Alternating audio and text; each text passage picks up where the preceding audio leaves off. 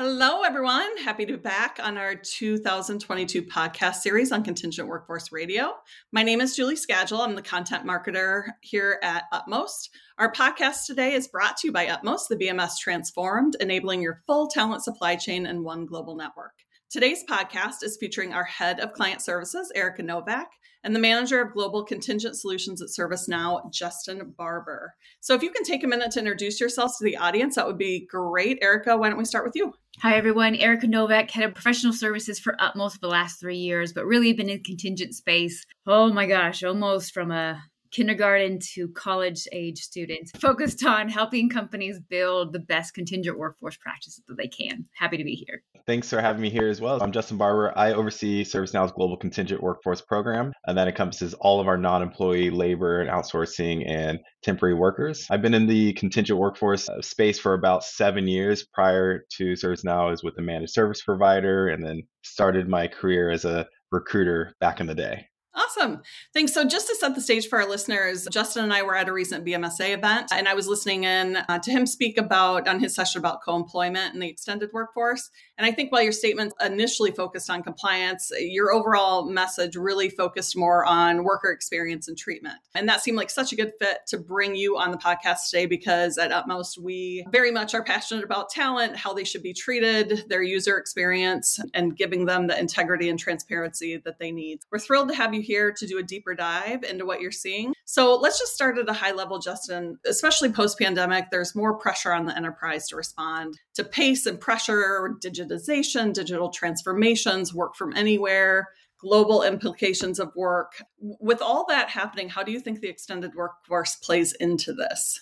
Certainly, you know, every point you brought up is key. And so the first thing that comes to mind for me is considering why the contingent or the expanded workforce plays a part in here is look at the population of this workforce. You can look at this population globally, but then also if you take it down to the enterprise level, it's not uncommon for it to be 30 to 40% of an entire enterprise workforce population. That reason alone shows that this is a really important population of workers that we should be looking at, and they play integral part to an organization. In addition to that, it's not uncommon to see that the individuals have a high skill sets, sometimes niche roles, sometimes they're very common positions that the market is just challenging to fill from a full-time perspective. So and then take one more factor that you know, i look at uh, consistently is this is also a talent channel because these workers convert to full-time employees as well. So you look at all these factors how large this extended workforce population is for enterprise the fact that they're highly skilled individuals the fact that they're converting to full-time employees for organizations means that this is an area that we have to focus on and you simply just can't be overlooked because of that. Absolutely. Erica, what do you think, just jumping in on the struggles that you see with how companies are really managing and engaging this significant part of their workforce? Yeah, today? no, I echo what Justin said. Like 30 to 40% of the workforce is massive, and you can't help and support people you can't see. So, like, the biggest problem is they don't know they're there, mm-hmm. right? So, outside of co employment, we'll say, ah, mm-hmm. the ghost of co employment from 1995 through early 2000s. Let's put that aside, which is important. So, we'll hit on it. But I would say most of the time, people aren't tracking it well or maybe there's a name but there's not a supplier or they don't know how to work with them and so the idea of if you want to treat people as talent if you want to actually support and help them to be productive and loyal and provide quality you got to know they're there so i think that's the biggest first and that it's not just your contractors. I think contractors are probably over the last 20 years the ones that the industry as a whole have really focused on, but it really hasn't been around the treatment of workers. It's been on the rate rationalization and time card. And there is goodness in that. But when you think about systems and when you think about policies, you think about programs, it still hasn't been focused on the treatment of the workers. And contractors are about, let's say, 7 to 10% of t- usually your total contingent workforce percentage. And then there's 90% of that contingent that you're actually still not tracking. And so I go back to like the biggest struggle is they don't know that they're there. And if they do, they're not tracking enough data. And if they have, they don't know how to deploy it. And so I really am a big believer. You guys have heard me say this again. Visibility begats so much goodness. Mm-hmm. If you want the care and the appreciation, appreciation and support of people, you got to start with being able to see who they are as individuals, as a Justin, as an Erica, before you can actually start getting into how do you actually onboard and treat them well. Yeah, I think that's so important. So, talking a little bit about how to track this workforce, what are some, I guess, advice or learnings that you've had with our clients? And Justin, feel free to jump in as well on really how to track the various types of worker classifications. Yeah, there's several different ways to do it. The good news is you can start at basic levels and move up to intermediate into kind of like expert or deeper maturity or whatnot. But I think the important is to make sure that you're tracking them as people and engagements and you're consolidating the data together typically today some things are being tracked but it's like an appeal system or a badging system or a provisioning system or something in your vms something maybe in your hcm but they don't actually talk to each other and they don't share information. And so erica novak may end up being uh, novak comma erica e novak erica halverson which is my maiden name and they don't actually tie together. And so the thought as i work with our customers and kind of around the industry is making sure you're able to say who's an individual like a unique individual that's coming back if we're going to work with justin's team like coming back to ServiceNow time and time again and what information can we have all in one spot about that person? I think that's really what becomes really important from the get-go. I mean justin what are your thoughts? What are you guys doing today? You know you're, you're spot on. Uh, the visibility is so important it's key and if you think of well i think of back to my time with an msp the value prop that a lot of those vms systems and msps provide at the front end is visibility. From there, once you have visibility, you can look at some of the cost savings things. You can look at where the gaps are. You can look at where the compliance risks are. It all starts with if you don't know who they are or where they are, you really can't do much else downstream from there. So it does start there, and that's very key. And then foundationally, we're building the infrastructure for that visibility is having clear categories. You know, what what is a temporary worker to you, company A?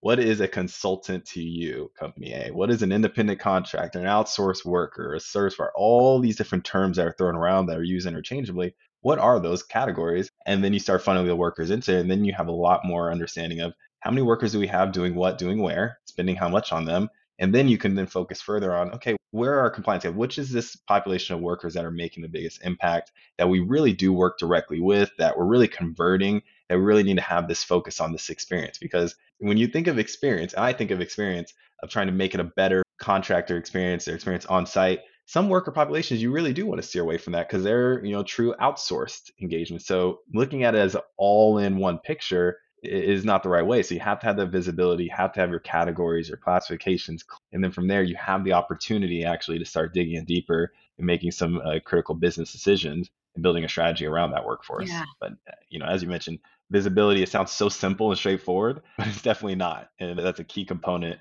of managing the extended workforce. And I think you hit on a good point because when I think where people have gotten trapped is especially and i think again and i love what you guys are doing because we've been trying to change employee experience to worker experience or talent experience because then it's a little bit more inclusive. And i think some people have gotten trapped on the well people say ah, i don't really know if i buy into that. It's not the highest priority. And so to start with the visibility to get to that end goal the idea has been well is it cost savings efficiencies and risk? And so people will say well how do i get started? Mm-hmm. i want this but no one's really going to buy into that yet. And so we kind of say, well, ah, frame it in. All right let's get the basic around compliance and savings or so. Well now you have the data and now to your point justin we can say all right here's what we expect. And let's, let's even get rid of classifications. Let's say this. Here's what we expect and the, the experience we want people who are coming and let's pretend covid didn't exist for a second who are coming on site. Anyone mm-hmm. who's coming on site we want them to feel this when they come in the door within the first day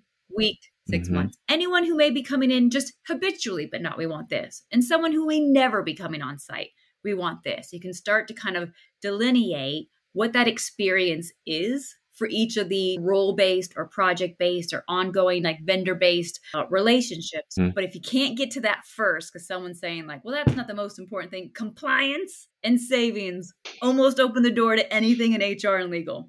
They'll say, ah, we're not going to pass an audit, or ah, we didn't sign these documents. What do you mean 30% of my workforce has not signed a confidentiality agreement? or an intellectual uh, property assessment or uh, ah, you know it will say the systems and security agreement to say if i give you a laptop that means you're allowed to this what do you mean all of my consultants haven't signed this that will usually get people to say aha let's do this for that and then that becomes your long game to say mm-hmm. all right now i have this data now let's go back and say based on these workers here's what we can do so again hint hint on that there's ways to back into it knowing your end game is this but you got to get someone approval first yeah I think someone said once, data helps make informed decisions, right? Is that the statement out there? well, I think that holds true, especially when you're thinking of 30 to 40% of your workforce. Yeah. And that reminds me too. I mean, it's not just tracking, like you've said, it's how they're being treated. And at BMSA during your session, Justin, you had said that starts before they're even engaged with the organization. So I think this population, because it used to be three, 5% of a total workforce, it was sort of seen as an afterthought. Now it will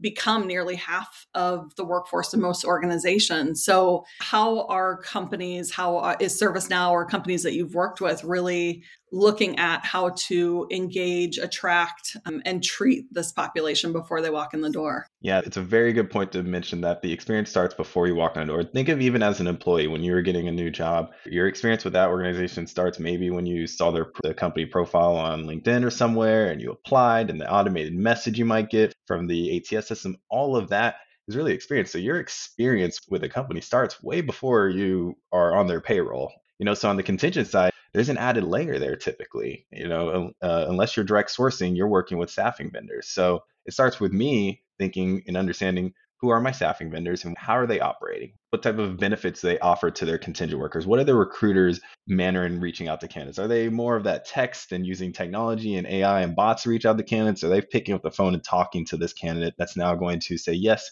please submit my profile to ServiceNow. And then once their profile is in do we have the right processes in place to move through reqs quickly to make sure we're filling reqs. So that scary MSP is the black hole that you sometimes hear isn't the experience that the candidate is eventually getting, not just the vendors. So from the moment that candidate's applying, working with one of your preferred vendors, all the way to when they get their offer, now they're here, now they're in our environment and they're going through their onboarding experience. And we have some things that we've worked on with our onboarding experience that really does kind of help them take them on a journey really through their first day from everything from getting their laptop set up and orientation to where to submit requests for expenses and things of that sort. It's just making sure that every step of the way, that experience is part of the focus and something that we've actually crafted and built to ensure that it's it's meaningful to them and that they feel, hey, you know what? This might be a company that if they're offering me a full-time role, yes, I want to join. Because that's what I keep in mind. Right now, we convert a high amount of our contingent workers to full-time employees. So that experience is important because it's a strategic talent channel for us. So it definitely starts way before recruiting company A, B, and C calls them to the moment we're potentially offering them a full time role or rolling them off their assignment. I couldn't agree more, especially because we've all lived in the world where we've had contractors be like, I don't want to join your organization. If I'm treated differently as a contractor, oh, and then as soon as I get my FTE badge, right, you hear from blue to orange or red to yellow or one, oh, mm-hmm. now I matter right it's a step in to understanding like how people are treated inclusively within a company and when we think about tech again my background is similar to your justin's like in the bay area tech is if one company treats you poorly you have to go 45 steps mm-hmm. to hit mm-hmm. another one right and then another one and the competition is so fierce in a good way. Over the past couple years it really has refocused on the individual. Where do i want to go? What do i want my life to look like? How does this company treat me in this way? And so i couldn't agree with more of the setup of how you treat and work with people and the evolution. I remember when onboarding of a worker would be like seven different emails from a staffing company and an MSP and your background. And you're like, what are we doing? Everything's on the phone. Mm-hmm. Why are we having this onboarding process be so one lack of transparency? What comes next? What's going on? The delays in background checks are insanity and everything is still kind of like this early 2000s feel when we're in 2022 now. And so especially if you're a tech company or a big company or trying to say we're changing the bar we're a startup our experience should feel different.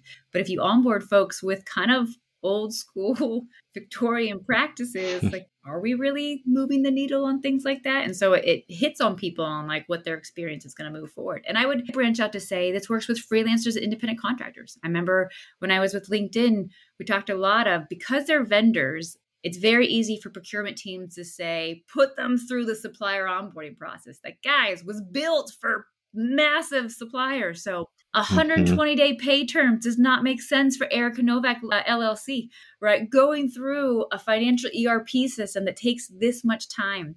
I see compliance that's not friendly. You see a lot of speakers, presenters, talent, coaches, trainers say it takes 75 days for me to work with company X and it takes me two to work with company Y.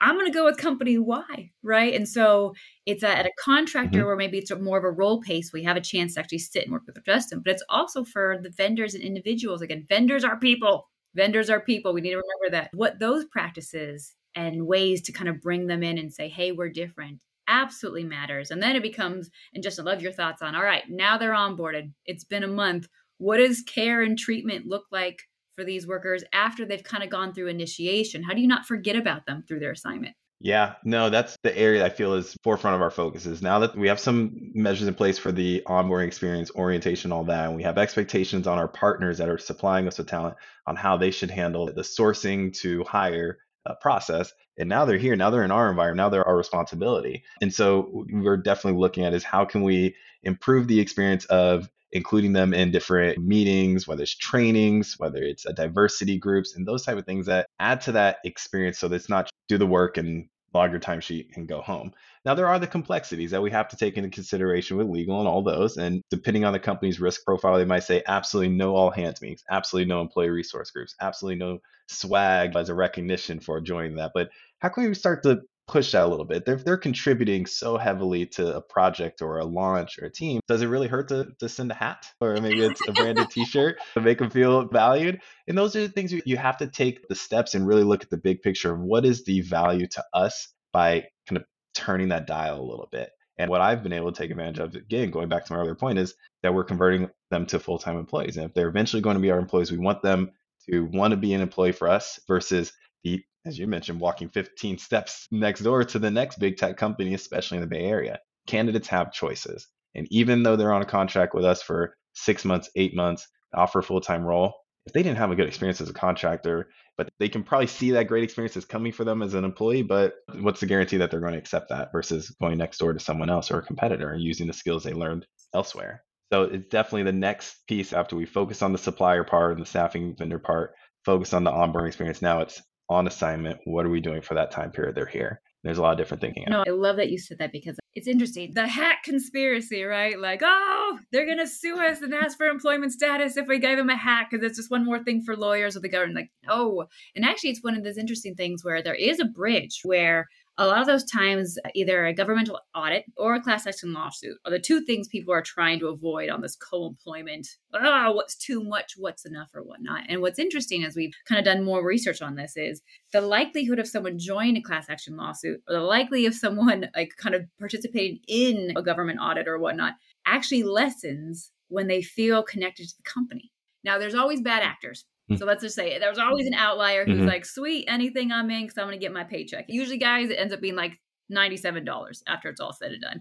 But generally, the good actors are it's the trust, appreciation, and productivity. Yes, they want a hack it feels cool, but most of the time when I've heard complaints, it's because they felt they were operating in a silo or they were so arm's length or like it just didn't feel like anyone listened. Very rarely have I seen it because I just didn't get this t-shirt. I really wanted this all hands. It really comes down to, I think, Justin, what you kind of said is throughout, did they feel like they were part of like, and again, part of the team makes people very nervous, but like the respect mm-hmm. of getting work done, most people, again, there's bad actors, most people want to do a good job, regardless if they're a contractor, a freelancer, a consultant, outsource. People like to do good things and they like to be seen mm-hmm. and they like to be appreciated and they want the opportunity to do well. That really, what I think about of care and kind of non employee treatment that I think goes across all classifications is more of what it's all about is how are you setting them up for success and saying, Justin, I'm so glad you're here. Like to me, care is not a co employment issue,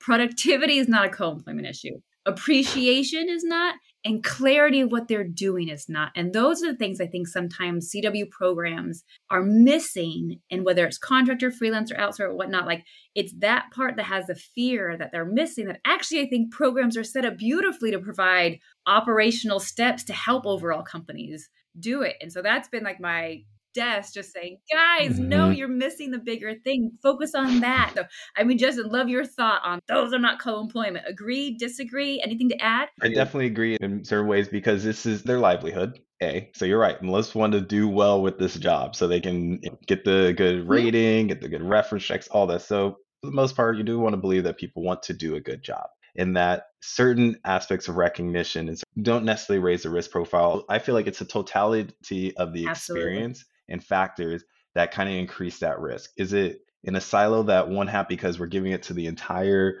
team because everybody did really good for this release? Or is it I'm kind of picking out this one worker that I know they've kind of told me they're on the fence about becoming an employee here. They have some other offers. I'm trying to kind of convince them to really want to work here. And what is really the the, the totality of the situation, how you're handling them? Because it, I don't think it's one individual instance, but you definitely don't want to set precedents. You don't want to create bad habits and you don't want to open yourself up to unnecessary risk. I'm a very risk adverse leader, but I also recognize the changing market and landscape. And I also recognize that talent is consistently choosing to be in a contingent or independent or freelance if we want to keep tapping into this great talent market and remain competitive in this you know war on talent, I use the hand quotation, we have to look at how to obtain all these different types of talent, how to retain all those different types of talent, make them excited about being a productive member of our organization. In whatever contractual way that member of our organization looks. So again, to answer your question, I think it's the totality of it and a lot of different factors, but I don't think it's one individual hat or T-shirt that's really making it. And I love that you and you guys, he did do the quotes. I know he said it out loud, but eh, watching him do the quotes, I went to something that Larry McAllister from NetApp had done. He's like the VP of TA over there,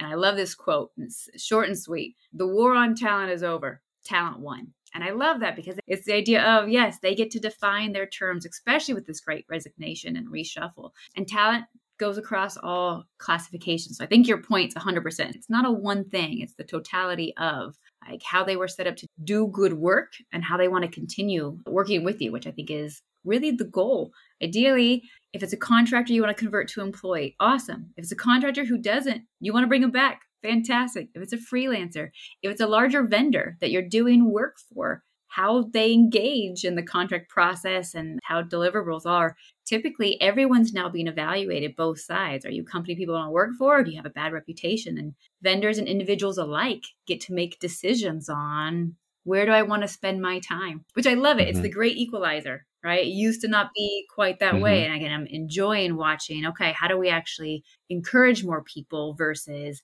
I think in the past, and I love your thought on that again, being a Area baby, you probably know this. Sorry, calling myself that, not you. There's a lure of, well, we have the cool name, so they should just want to work with us our name can kind of smooth over any rough edges that maybe a manager treated them or how the thing is they would just be happy to have us on their resume. So don't worry about it too much. I'd love your thoughts on that, how a brand name of a company can actually kind of hurt people when it comes to how we're treating people. Yeah, this is this is a great question. And recognizing that I work for a company that has a really great brand name and that is attracting talent, I definitely know me personally and some of my peers, we don't really rest on the fact that our name is going to be enough to bring in the talent. And while we have a great product, we're growing really fast, we're really leading the industry in a lot of different ways, candidates still have other choices. So you can't rest on the name alone. And I think that mentality, definitely when I first started recruiting in the Bay Area back in, you know, 2014, a lot of companies really hindered. It's like, hey, look, I can take three weeks to fill this rec, you know, let you give them feedback because like they want to work for us. You know, they want our name on the resume. And right now it's definitely not the case. Yes, candidates want to work for ServiceNow, but they also have bills to pay. They also have a livelihood. They also have a career to keep focusing on. And if we're not going to be the right place for them to reach their career goals, they will go to one of the other great companies out there that will offer them that, especially in the Bay Area. Now, I think what's been unique is this remote work world of work to where it's worked in the favor for a lot of companies because we can tap into new markets, especially from a diversity standpoint. You can tap into different markets and attract candidates from other places. But the name alone is not going to be the deciding factor for every candidate. And so can't just rest on that being the factor and say, hey, we're okay because we're ServiceNow. We're okay because we're company ABC. You have to take it a step further. Preach it, brother. Right? Because most of the people who listen to our podcast are uh, CW program owners or MSPs of large companies. And typically what I see the CW program is pretty good about, it's the managers who sometimes are like, well, but no, I, I again, I couldn't agree more. It becomes about individual interaction. It becomes about how the team is fostering collaboration and letting them do good. I love your thoughts on this. Feedback has always been a no-no on oh it's co-employment so manager give feedback to the msp who'll give feedback to yeah. the staff and supplier who give it to the i love your thoughts knowing here's a disclaimer guys he is not an attorney do not take this as advice or whatnot but I, I want your thoughts on how do you provide feedback to contractors freelancers consultants in a way that again promotes a good well-being and, and, and lets people do well and be coachable but doesn't break the lines of what we're supposed to do? When i think of this I, I, definitely put my more risk adverse hat on in some ways which i know from this topic of we're trying to expand on this experience and make it good having a risk adverse hat backtracks that a little bit but the guidance i try to give and i have a great msp partner that really is try to be innovative and collaborative and really navigate through some of these scenarios and not just have a clear blanket approach to everything is what's the context of the feedback if the feedback is going to be feedback that's like hey we might need to backfill this person if they don't step up then that definitely needs to go through those appropriate channels if it's feedback that might directly help improve the job and it's like a tweak it's like hey you're doing this and this is good but have you tried it this way it's really intended to help continue improving on the role, then maybe it's a double prong approach. Hey, vendor MSP, we're going to have this conversation. It's not negative, it's not impacting their job. It's just, hey, it's a slight little tweak. Is there really a, a risk there in just giving that kind of constructive, on the job, in the moment feedback is saying, hey, you're using Zoom for the meetings and you're sharing appropriately or you're not sharing the right size of the screen and that's maybe a bad example but i really think of what's the context of the feedback that's important. But whenever it comes to negative feedback, feedback that's truly detrimental to their role, maybe have to backfill, I still feel that should go through the MSP to keep those lines clean. Hey, you're doing good.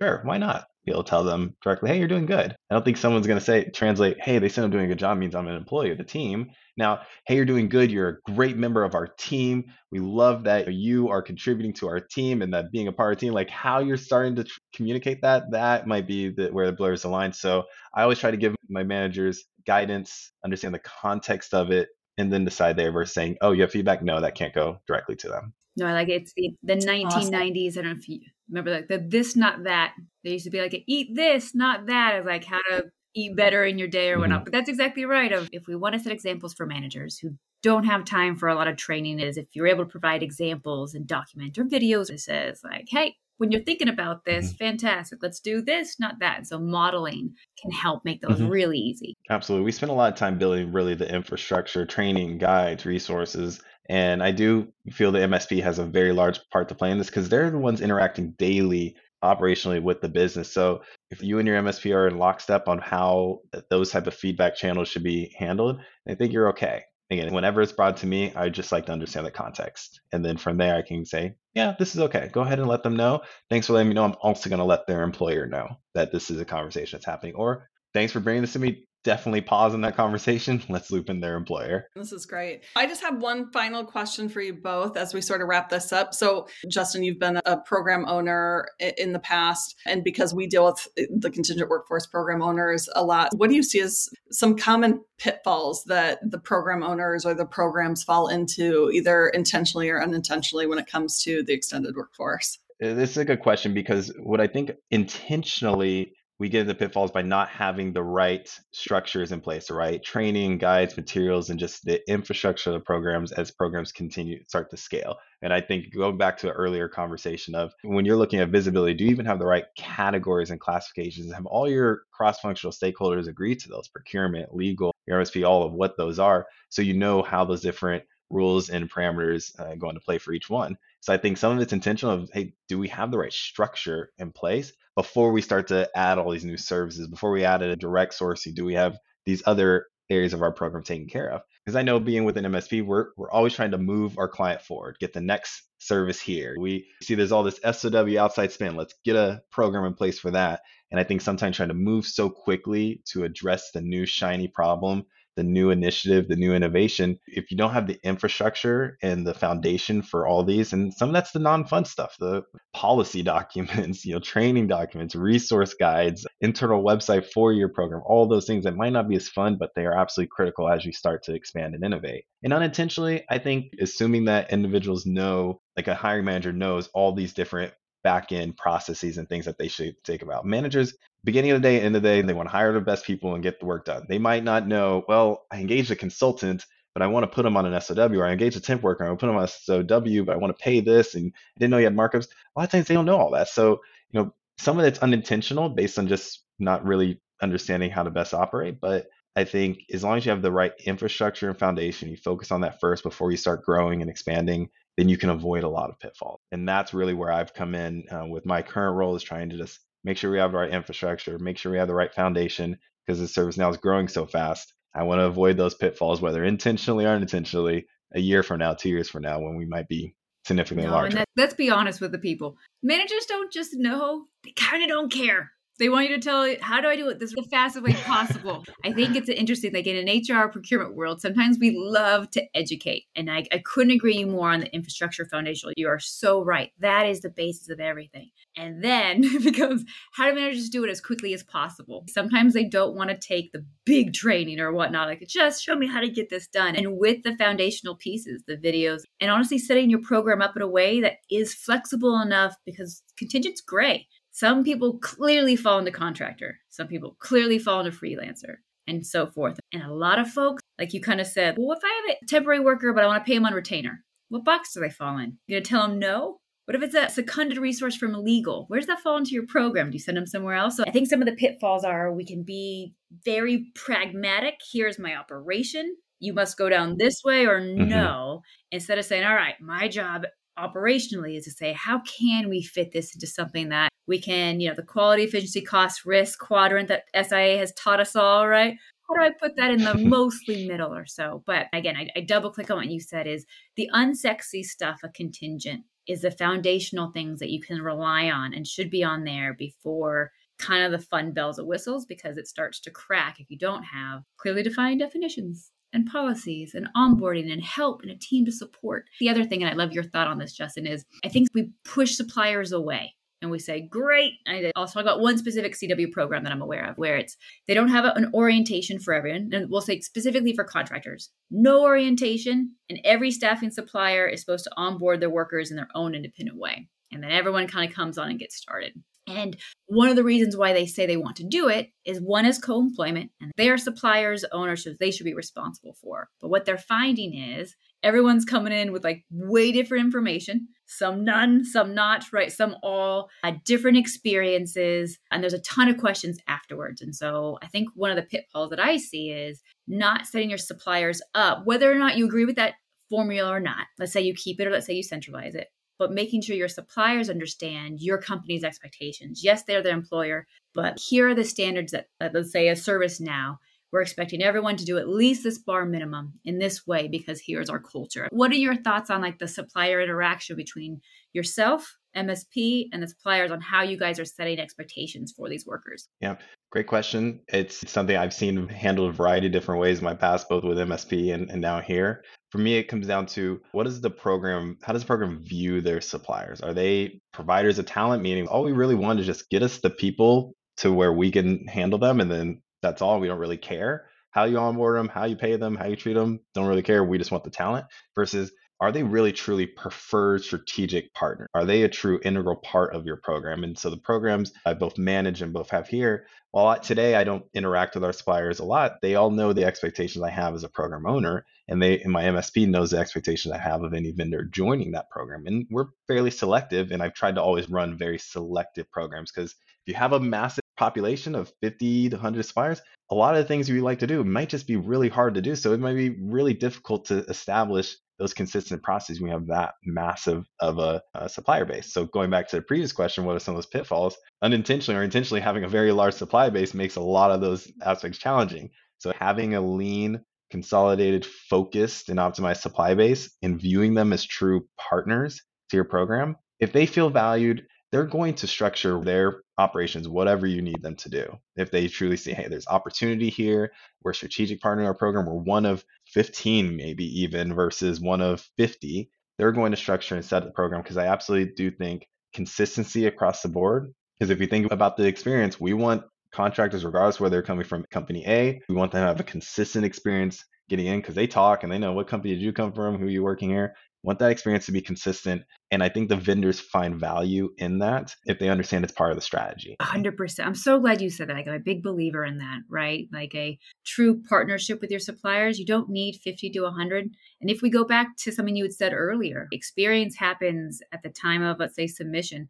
Usually, if you have 50 suppliers, getting a rec, they flood the exact same 12 candidates. So that candidate experiences a thousand cold emails coming from people and they're Mhm. like, whoa, I don't want this. So when you think about, like you said, a premier group of suppliers that you can consider partners, knowing that account managers, their goal is to get every rec and to grow in X, Y, and Z. So that's their job. But if you're able to kind of focus them on here's the why you're on this rec and you're one of few, so you have a high percentage ratio of actually getting this fill and here's what expectations, that is so spot on of how to ensure consistency. And then they're bought in. They're like, all right, I am seeing this fill rate. Hey, if I'm obeying my ServiceNow practices, my fill rates are going higher. Everyone's getting paid. I'm getting good quality feedback. Likely, Justin and team will refer me to someone else because things are going well. So there's a, a phenomenal trickle effect that comes from that. Staffing companies want to make placements. They're in business too, but they're not just doing us a favor here. And however you want to look at it, when they are making placements